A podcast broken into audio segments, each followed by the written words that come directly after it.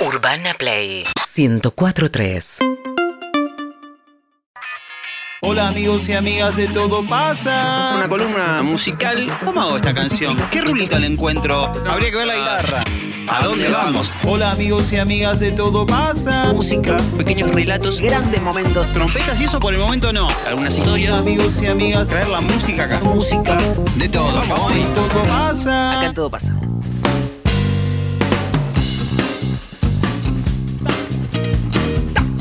Qué lindo, qué lindo poder decir que están eh, las barbas en remojo. Los Banoni presentes en nuestros Qué estudios. lindo, qué lindo estar acá. ¿Qué El termo de un lado, el mate del ¿Cómo otro, andan? Sí, todo sí. está en su lugar. Y somos así, vamos consiguiendo de a poco. Me Este parece igual es perfecto. prestado. Imagínate, no tenía Wow. un termo la semana pasada, la caigo con este. Bien. Es prestado. Te había Eh, escrito mirá, ese, ese Me es el, escribieron igual. Me el dijeron- guanabí de los Sí, termos, ¿no? Sí, me escribió alguien y me ofreció uno, pero viste cómo son las cosas. Lent- ¿Cómo son las cosas? Lentas, Lenta, lentas. como la justicia, pero te- lenta, te quieren dar uno este de- país. de canje, pe- Me dicen. Mirá pero qué bueno. Aparentemente estaban buscando una prueba de vida. No Esta es regales la tus prueba de stories. vida. El No de la regales tus tapa stories. distinta Bien, que bien, nunca hay Clemen. que destapar. No, no, Ese no, bueno. E- Exactamente. Así que estamos ahí. ¿Cómo vienen ustedes? Súper. Bien, bien. Bien, Mejor momento. Una jornada que arranca Impresionante. profunda, graciosa, reflexiva, Ajá. musical. Bull market total el Sí, programa. la verdad que sí, Está sí. muy bullish. Y ayer eh, metimos un programa top 10 Sí, con ayer Karina Little Princess Sí, lo vimos. que cantó Con un show. Hermoso. Show del Muy prejuicio bueno. desatado. desatado. Para, muy una, bien, está muy para bien. una cosa, Pimpi porque Martin. Vos estás, sí, sí, yo te vi cantando mucho. Sí. Y Bueno. hubo una amenaza. lanzando. Hubo una amenaza, no es que yo quiera meter un chivo, pero hubo una amenaza ¿Acaso? de que ibas a venir a nuestra fiesta Solo Hit. Que todo el equipo iba a venir, Sí, sí. pero que vos Es verdad. principalmente ibas Sí. a cantar en la fiesta. Sí. Esa, no, esa no la escuché. Ah, ¿no? Bueno, sí Qué pasaba, lejos sí llegaron. pasaba, pasaba. ¿Cómo, Eh, se llama, cómo, no cómo- pasó, no pasó. ¿Cómo se llama la fiesta que no escuchamos So- bien? Solo Hits Porque no se lo decís llama la- nunca. Solo Solo Hits hits. ¿Es se llama verdad la que se fiesta. muda Solo a hits. Uniclub? Sí. ¿Es verdad que Sí, se muda a Uniclub? Se muda a Uniclub. Que porque ¿Y es un lugar cuándo más es? grande, es un lugar más grande. Vamos a estar más, Es más cómodo. cómodos. ¿Cuándo vamos a estar más cómodos? El 9 de septiembre, viernes Solo 9 de hits, septiembre. solo hits, Eh, ¿verdad? Me alegra mucho. Escúchame, no fue un rumor. No. Fue un intento de ir Sí. boicoteado por mis compañeros. No te lo voy a Acá tus compañeros. Ah. Uy, se dijo, se dijo, se dijo. Mira todos los brazos alto. Convencí a todos ¿No? y uno a uno se fueron Sí. pagando. Pará, pará, pará. Menos No te la siempre Está diciendo la presente. verdad. No está diciendo la verdad. Está Agustina diciendo la verdad. Yo, yo no salgo jamás. La única vez que lo intenté de verdad. Sí, está diciendo la verdad. Los otros. Está diciendo que se bajaron Sí. todos. Pero claro. Te lo voy a decir para que lo entiendas Claro. vos. Se bajaron todos. las incluiremos. zona. Ahora te entendí. No, no, no. Se bajó todo el mundo. Otras veces soy el que boicotea plan. Perfecto, en la vi en la, la data de Lucero de Instagram de Fede y en la mía está ahí eh, el link, entran y compran las entradas. ¿Tenés Instagram? No sabía. ¿Cuál es tu Sí, arroba Instagram? Agustín Genoni, Ok, Clemen. loco. Gracias. Excelente. Y el Ahí de va. Fede, Fede Vareiro presente. Mirá, qué bueno. ¿Acaso trajimos una columna de una banda que estamos presentando, que estamos tratando de empujar? ¿Banda nueva? Es nueva. Sí, eh, se llama Los Beatles. No sé si la han escuchado Me alguna suena. vez, No, no por la ahí, tengo. alguna payola que hayan bajado. Una Hace- hacen payola. trap. Hacen, Hacen trap, hacen de todo un poco y en realidad a cuento de un... no, ni siquiera es un aniversario, ¿no? Porque No. fue como ese aniversario, no. Eh, es el disco más importante, bueno, por ahí para algunos, algunos. para algunos dicen que algunos. sí, Para para algunos algunos sí, sí. para otros no.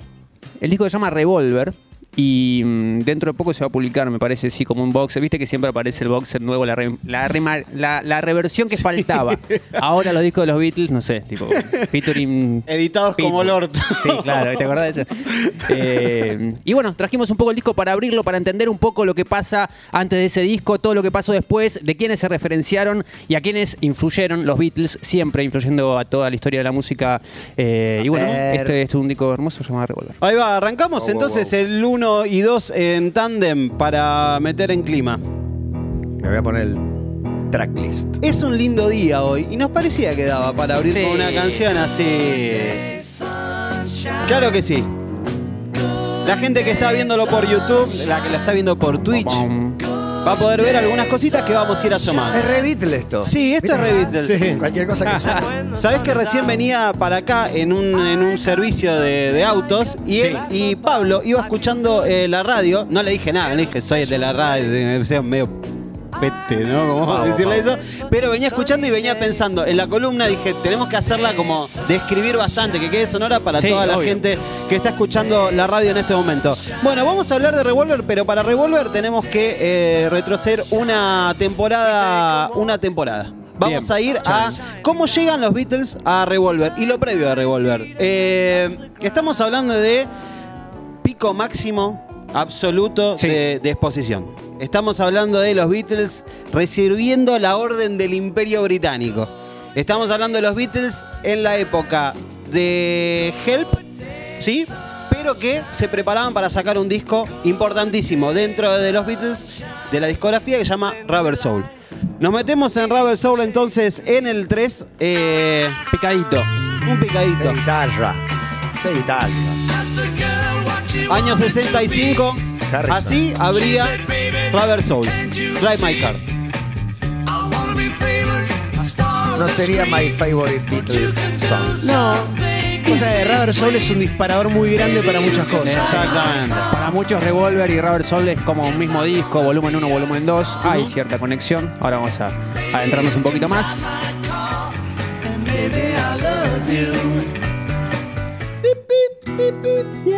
Uh, matices. Sí. Matices totito. Abrazo, Tito. Tito. Total, ahí a calle Corrientes. Recién había unas fotos de Gran George abrazo. Harrison con un citar. Sí. Y Norwegian Good justamente sería, por ejemplo, una canción que Hermosa. va a introducir, y a esto, y ahí empezamos a abrir la puerta. Va a introducir distintas cuestiones que se empiezan a colar dentro del mundo de los Beatles. Por ejemplo, la influencia que tiene, en este caso, George Harrison, el citar, la música hindú y un cierto grado de experimentación que arranca acá, en este momento. A partir de acá, los Beatles se hacen cargo de todo el control creativo del aparato de los Beatles. 65. 65. Bien, perfecto. 65 Para años previo justamente al disco que vamos a ver hoy. Esto es Rubber Soul. In My Life, por ejemplo, no solamente la, cu- la cuestión venía de un aspecto de experimentar a través de sonidos, como por ejemplo el citar, sino que venía de la mano de un Lennon que escribe una canción como si fuese un tipo de 60 años, básicamente teniendo 25. De hecho, esta canción cuando la hace Jo- Johnny Cash queda muy natural, porque es un Johnny Claro, Cash con que toda está la de madurez. salida. sí. Exactamente. ¿Se acuerdan cuando hicimos la columna de Sub 23? Creo Mm. que Fito había escrito una canción que, se- que no, no- no se corresponde la edad con lo que escribiste. Bueno, a Lennon le empezaban a pasar ciertas cuestiones, ciertos cuestionamientos sobre lo que estaba viviendo. Eh, vamos al 4 y fíjate como por ejemplo Nowhere Man es como eso, es como, sí, lo que estoy haciendo está bien, estamos en el lugar que queremos, yo estoy en el lugar que quiero, como todo un montón de cosas que él empezaba a preguntarse. Entonces, tenemos por un lado el control total de la creatividad de los discos de los Beatles. Tenemos a un Lennon que se está preguntando dónde está parado. Está George Harrison metiendo cierta influencia con la música hindú que se empieza a colar con, por ejemplo, un instrumento como el sitar. Y empieza a suceder algo que es eh, un factor que, que para mí es determinante en la historia de los Beatles, que es la idea del tiempo. Empiezan a entender que en la medida que pasaban más tiempo en la experimentación, más tiempo como en la cocina del disco, las cosas salían como ellos querían, respetaban la, la- la idiosincrasia de lo que traía cada uno y sonaba muy bien. Entonces dicen, che, acá hay una cuestión con el tiempo que nosotros estamos pasando fuera del estudio, con el tiempo que estamos pasando con todo lo que es, digamos, el mundo fama. ¿sí? La maquinaria Beatlemania. esa. Exactamente. Entonces, eh, bueno, de hecho también empiezan a tener ciertas amistades, se hacen amigotes de, de Bob Dylan, Bob Dylan que también tenía como una idea justamente de lo que significaba la fama, la exposición, que ellos empiezan como a escuchar un poco de qué iba y también a, traer influencia musical de él.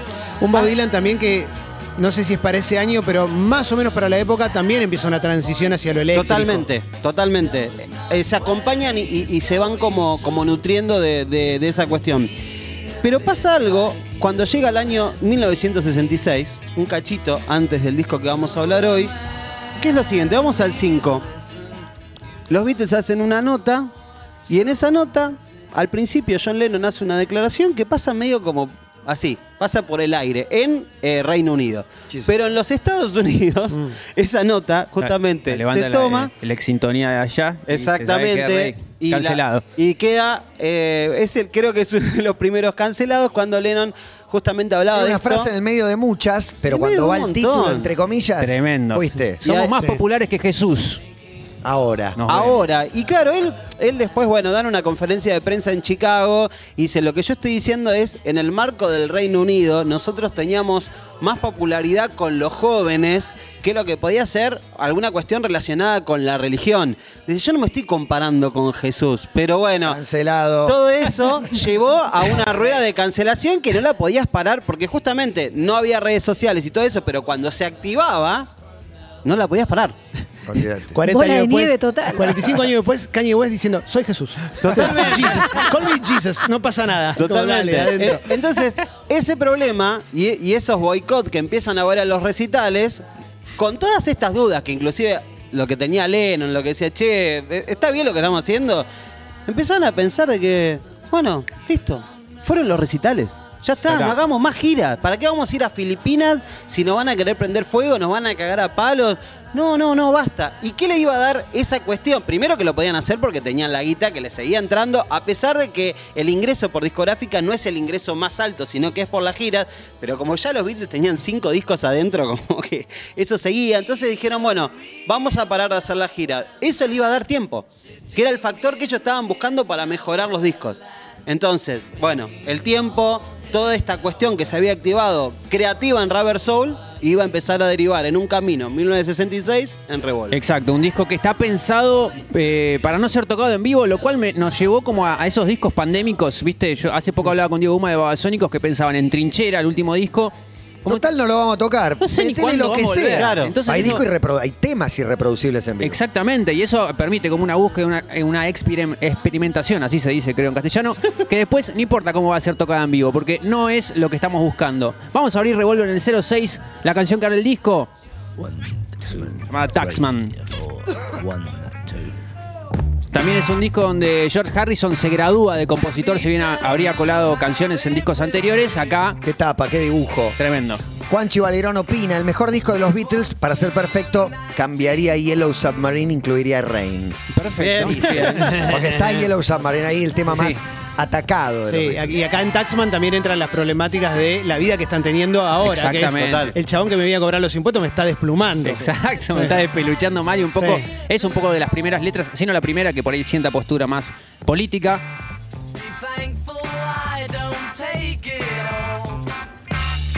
Escucho en, en- en estéreo. Sí, obvio. Una vez que estaba publicado Revolver, el 29 de agosto del 66 dan su último concierto en una gira en vivo en el desaparecido estadio Candlestick Park de San Francisco, California. Y el propio Harrison habla de este disco y de la participación que tuvo él. Dice que creo que empezaba a componer más en este disco y a volcar algunos temas eh, que por ahí, antes donde había un espacio que, que faltaba una canción y sumaba una, acá yo ya me metía un poco en el concepto del disco. Lo cuenta el chiquitito en el 07 para escucharlo un poquito. I was composing more and actually getting a couple on the albums. It was good. It felt nice. You fit in and they seem like a part of the thing. It doesn't just seem like, you know, it's they're giving me my slot. Son canciones que forman parte de un conjunto, no es que me cedieron el espacio para que incluya lo mío en el disco. Y vamos a revisar algunos ejemplos de esa manera de encarar las canciones. Para mí eh, hay mucho más de, mm, de donde la producción sostiene las canciones que al revés, eh, en contraste con otros casos. Vamos al 08, el año 1961. Esta canción, parte de la banda sonora de Psicosis. Muy bueno. Muy bueno. y va a ser clave para entender cómo encarar las cuerdas en una canción. Que vamos a escuchar su versión instrumental, que está en uno de los de las antologías de los Beatles. En el 09 la canción es el siguiente.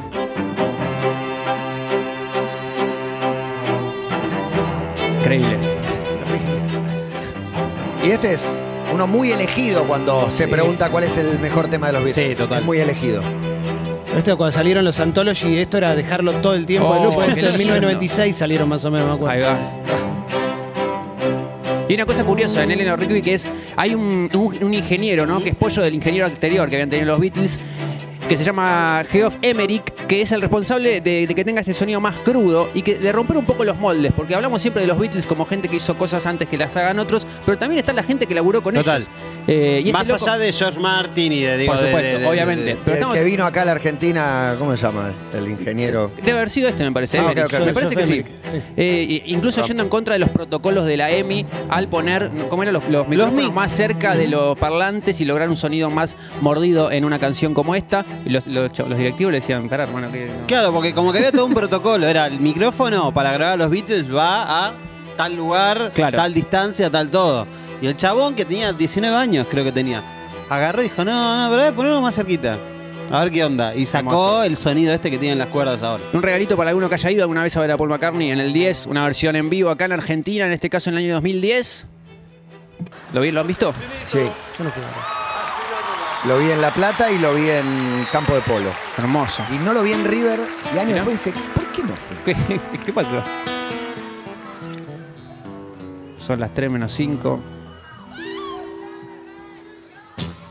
Escuchen esto.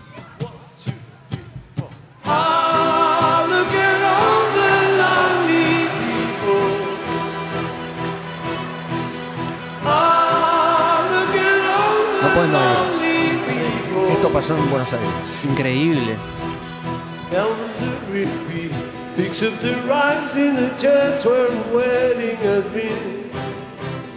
Lives in a dream, waits at the window, wearing the face that she keeps in a jar by the door.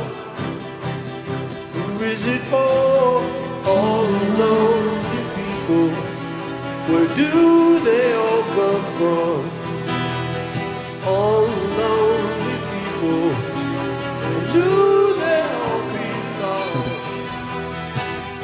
Hermoso. Uy, qué gana de ver.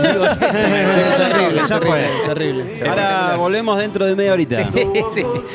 Vamos a seguir repasando algunas canciones en el corte 12, por favor, Gonza, salteamos uno. Ese track 11 de Revolver llamado Dr. Robert.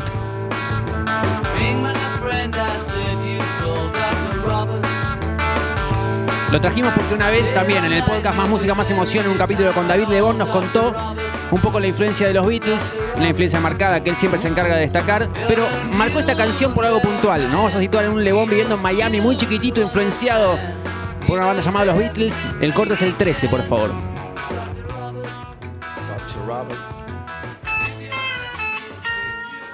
David Lebón. Los Beatles. Siempre los Beatles, toda la vida. Yo escucho en el auto y subo así el volumen los Beatles. Los otros Fue no tanto. La primera mueca de guitarra la hiciste con los Beatles, tipo cuando uno hace air Me guitar. miraba al espejo y hacía.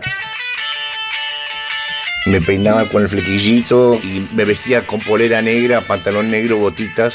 Y andaba todo el día así. Miami, ¿viste? Iba a la playa, ¿entendés? 40 grados de calor con una polera, ¿entendés? Y haciéndome el Beatle y todo en la escuela estaban igual, con el mismo peinado. Pasaban temas de los Beatles en, en Dr. Roberts, en vez de pasar el himno a la mañana, pasaban Dr. Roberts. Tanto habían pegado los tipos, imagínate. Doctor Robert es la canción que pasaban en vez del himno.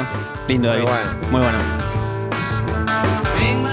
Pero si hablamos de innovación, de jugar, de construir una canción desde la producción, de ver qué sonido le damos, de usar la reversa, de ver cómo grabamos las voces, de hacer esto que no se hizo nunca, yo iría al plato principal del disco, Agus, si te parece que es la 14. La canción con la que cierra Revolver de los Beatles. Oh, mamá. Llamada Tomorrow Never Knows.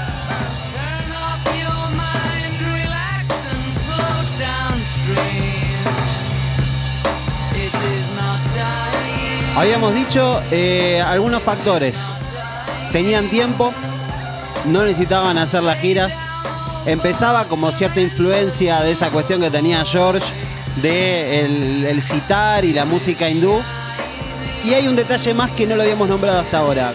Empieza la experimentación con LSD.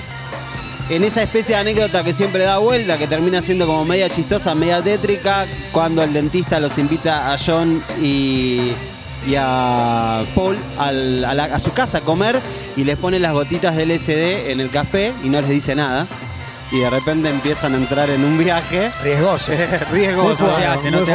Con eso no se juega, Nunca, nunca lo hagan. Eh, empiezan un poco también ese camino. El, bueno, estaba muy copado John con, con este tema. Un día van con Paul a una biblioteca o una librería y encuentran un libro que se llama The Psychedelic Experience que era un libro que en realidad estaba como era como un manual, un rejunte de eh, el libro tibetano de los muertos.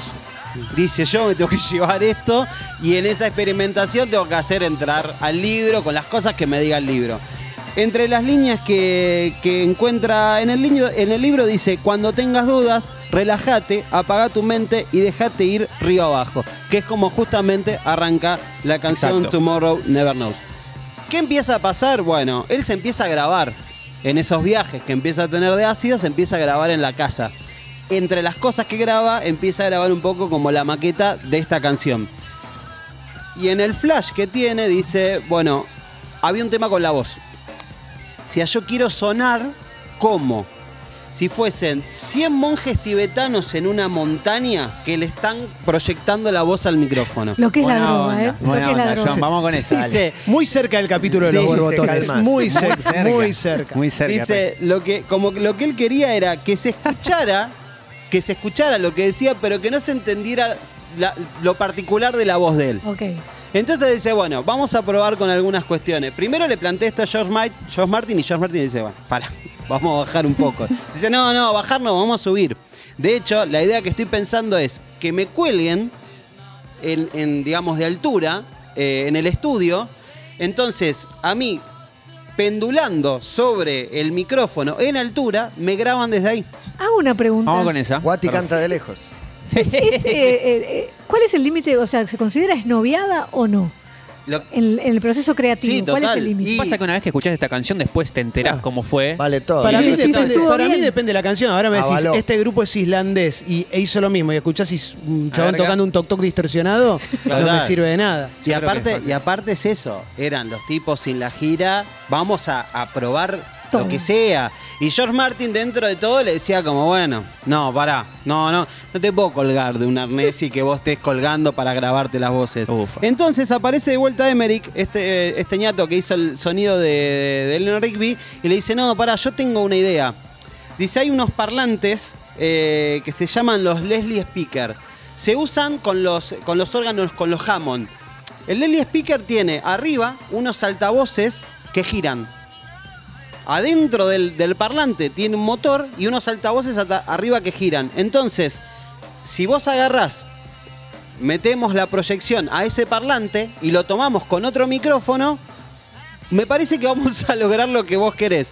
Eh, vamos rápido al 19, porque hay un gráfico que, que la gente que lo puede ver en este momento va a entender un poco más la idea, si no parece Franchella explicando en un pizarrón como si iba a ser la cosa muy raro. Bilardo explicando un planteo. ¿no? Bilardo explicando un planteo, pero la gente que lo puede ver lo va a poder eh, observar en el video. ¿Ves? Él lo que dice es, está este parlante que es el Leslie Speaker.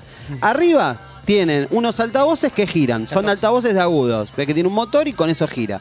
Si vos, John, agarras y le mandás la voz a ese De parlante, arriba. ¿sí? Sí. Gracias. Eso va a estar girando y lo tomamos ahí con otro micrófono. Listo, ya está. Y agarra, lo escucha y dice, es esto. Listo, Vamos por acá. Lo encontramos. A ver, es increíble cómo pa- pasa de un, de un canto tibetano con la batería a generar un ritmo que hasta ese momento no existía. Porque aparte, ese efecto, vos decís, ¿pero qué? ¿Lo inventó este pibe? No, eso se había usado en guitarras. eh, eh, por Claro, ejemplo, no Beach voces, Boys sí. lo había usado en, en guitarras, se habían usado en batas, pero no se había usado en voces. Entonces ahí fue más o menos. De hecho, por ejemplo, en el 20, mira, Clemen, esto capaz que a vos te copa. Planet Caravan de Black Sabbath, por ejemplo, utilizó el mismo Mirá. pero seis años después, o cuatro años después, el mismo efecto en la voz.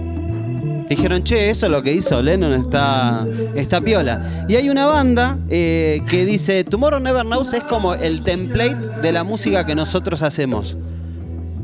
¿Y cómo el template? Sí, claro, claro, es como tipo el- el- el- la, la maqueta inicial con la que nosotros arrancamos es con esto.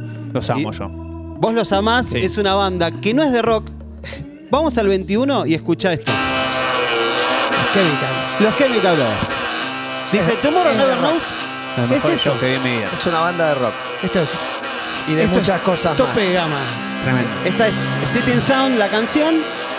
Entonces, Tomorrow Never Knows puede ser que también sea el, el comienzo de alguna forma del template de la música electrónica, de alta gama, de los Chemical Brothers. Es Estamos de rock, es de punk, es electrónica, son productores, son músicos, no son músicos, todos juntos. Toda esa época que, que están, que están narrando, digo, desde Revolver, también con Rubber Soul, cuando mencionaban Rubber Soul plantando una semilla. Sí, total. Eh, ahí no quería meterme, pero Rubber Soul planta la semilla de Pet Sounds, el disco de los Beach Boys, que Brian Wilson lo escucha y dice, yo le tengo que ganar a los Beatles, yo tengo que hacer algo mejor. Hace Pet Sounds y eso es lo que genera que Paul McCartney quiera ser Sargento Pepper. Totalmente. Entonces, Exactamente. Es como Una se va abriendo, se va abriendo un árbol increíble. Exacto. Es divino, espectacular. De hecho, después vamos a ir un poquito Sí. a, los, a los Beach Boys. Pero bueno, está, es muy gráfico por ahí el momento de cada uno, ¿no? El momento de Lennon, esta especie de, de psicodelia medio eléctrica, eh, con I'm Only Sleeping, She Said, She Said. George y una amalgama más bien más hindú. Pero vamos a abrir a Paul, si bien escuchamos un poquito. En el 22, el plano musical, volvemos a Taxman para entender un poquito la línea de bajo. Una nota en indie hoy de Julieta Ayelo. Hicieron una nota a Hedy Lee de Rush. Que dice lo siguiente: Muchas personas recuerdan a los Beatles por la plenitud de sus canciones y sus grandes trabajos vocales, pero también Paul McCartney fue muy influyente como bajista. Y si escuchás Come to the Air encontrás un bajo muy audaz, pero si escuchás Taxman, eso fue heavy metal antes de que exista. Y ahora vamos a escuchar esto. La línea de abajo, Escuchá la línea de bajo, ¿eh? Como viene, metal. pará. Y ahí. Este no lo iban a tocar en vivo. ¿Cómo? Qué lindo tocaba, ¿eh? Pa, Qué lindo toca, ¿no? No, y el bajo es el instrumento complementario por excelencia, o sea, Sí. necesita todo lo demás, Sí, la pero base. este se la banca Tremendo. total, Increíble. sola. Pero como Canta. que siempre hizo todo bien, Paul, en el bajo. Un animal. Como- Zarpado. Increíble. Y para nosotros una canción hermosa del disco, para nosotros y para todo el mundo también. En la 23, la siguiente. Punto alto. O sea, si el tipo estaba bien con el bajo, fíjate si compositivamente Más o menos cómo bien, venía. más o menos bien. no, tranquilo.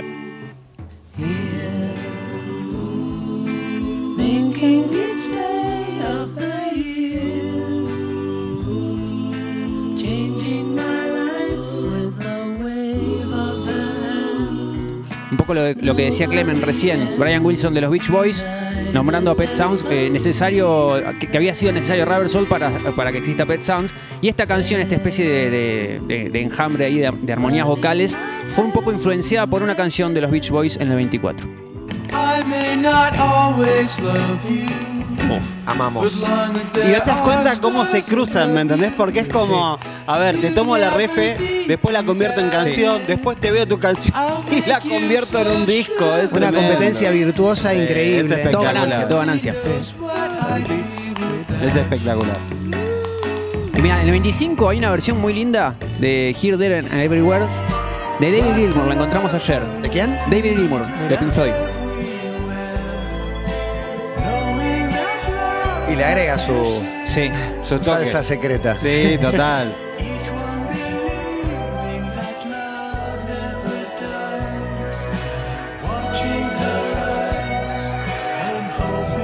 Ya en la recta final de la columna de Revolver de los Beatles hay una canción muy linda que se llama For No One. Si alguno no, no la tiene, si no le suena, yo te voy a traer una referencia un poco también de nuevo, me meto. Me En la pasada vos. Matías, no, no estuviste, pero metimos una escenita de los simuladores que a mí me gusta y voy a Ah, meter otra porque puedo. En el 26, el capítulo Marcela y Paul. Stay there, please. Está Marcela con un Which is eh, your Paul song, McCartney que-? Uh, ¿Cuál es la canción favorita? for no one. Ah, ok. Y se la toca. Marcela, que era una librera que estaba en un momento de mucha depresión y, y la hija acude de los simuladores y mete una chantada un carnicero Paul McCartney, no sé, bueno, el capítulo es espectacular. es, es muy bueno porque le consiguen un falso Paul McCartney y cuando se ponen a ver a- en las cámaras de seguridad cómo viene la movida, Marcela baja a practicarle sexo oral Sí, a sí, Paul en el McCartney. Holiday Inn de Palermo, el carnicero se comió un carpinterazo. Hermoso, hermoso. La canción es divina, se llama For No One. Un tema que John también destacó, ¿no? Dijo como, bueno, un buen trabajo, Rey. La cagada. Sí, como que le dice, es, es como de las buenas de él. ¿Viste? Como, sí, Tiene las trompetitas bueno. más lindas del mundo. Oh, un corno, creo que es. Sí, sí, sí, un corno que. Sí, creo que está más adelante. Y cuando le preguntan a, a Paul sobre esto, él dice, como esta cuestión de siempre querer develar el, el periodismo, de por qué la escribiste, a qué refiere. ¿Para quién es? Porque no es para Dice, y me estaría peleando con alguien, dice, porque en ese momento, entre todo ese panorama de cosas, hablamos de un Paul súper virtuoso, cre- casi creando el bajo del heavy metal, componiendo y todo, pero él en su vida personal venía medio, venía medio para joda. Sí, sí, sí, sí. Y así todo, bueno, esos tres meses de laburo dieron este disco. Y también esa enseñanza que después se trasladó al resto de los discos. Porque todos los discos, por ejemplo, no sé, eh, Sacher Pepper tiene cinco meses de laburo. Eh, Mystery Tour tiene un año de laburo. Y no bajaron nunca más del tiempo de laburo. Después, bueno. sí, eh, de hecho lo, lo llevaron medio al extremo. Hay discos que son como de ses- con, con distintas tomas, distintos años. Claro. Eh, pero bueno, fue como el comienzo. O sea, muchos lo, lo venden a Revolver como el pasaje en términos de drogas de la marihuana al LSD. Y esa experimentación que tra- trajo consigo un conjunto, un universo de canciones. Puerta de entrada. La puerta de entrada. pero, pero también sobre todo eso, de parar con el frenesí de todo lo que pasaba alrededor de ellos, de la Beatlemanía, y decir como, bueno, vamos a dedicarnos a la música. Exactamente, y todas las cosas que se pueden hacer en un estudio con tiempo y plata, ¿no? Básicamente esa es la reflexión. La conclusión es Qué esa. Tiempo Qué y plata. Igual, revolver. Con tu plata y mi tiempo, ¿sabes quilombo que hacemos? La reducción, ¿Cómo elegir una canción para hacer Y la verdad que nos costó. Es difícil. ¿Querés que la podemos reelegir? No, no, no, quiero, ustedes tienen la libertad, es el momento. Elio Ricky. Dale, vamos. Para cerrar un momentito acá de la tarde soleada. ¿Qué va a hacer? Muchas gracias, amigos. Hermoso, Gracias. Nos vemos.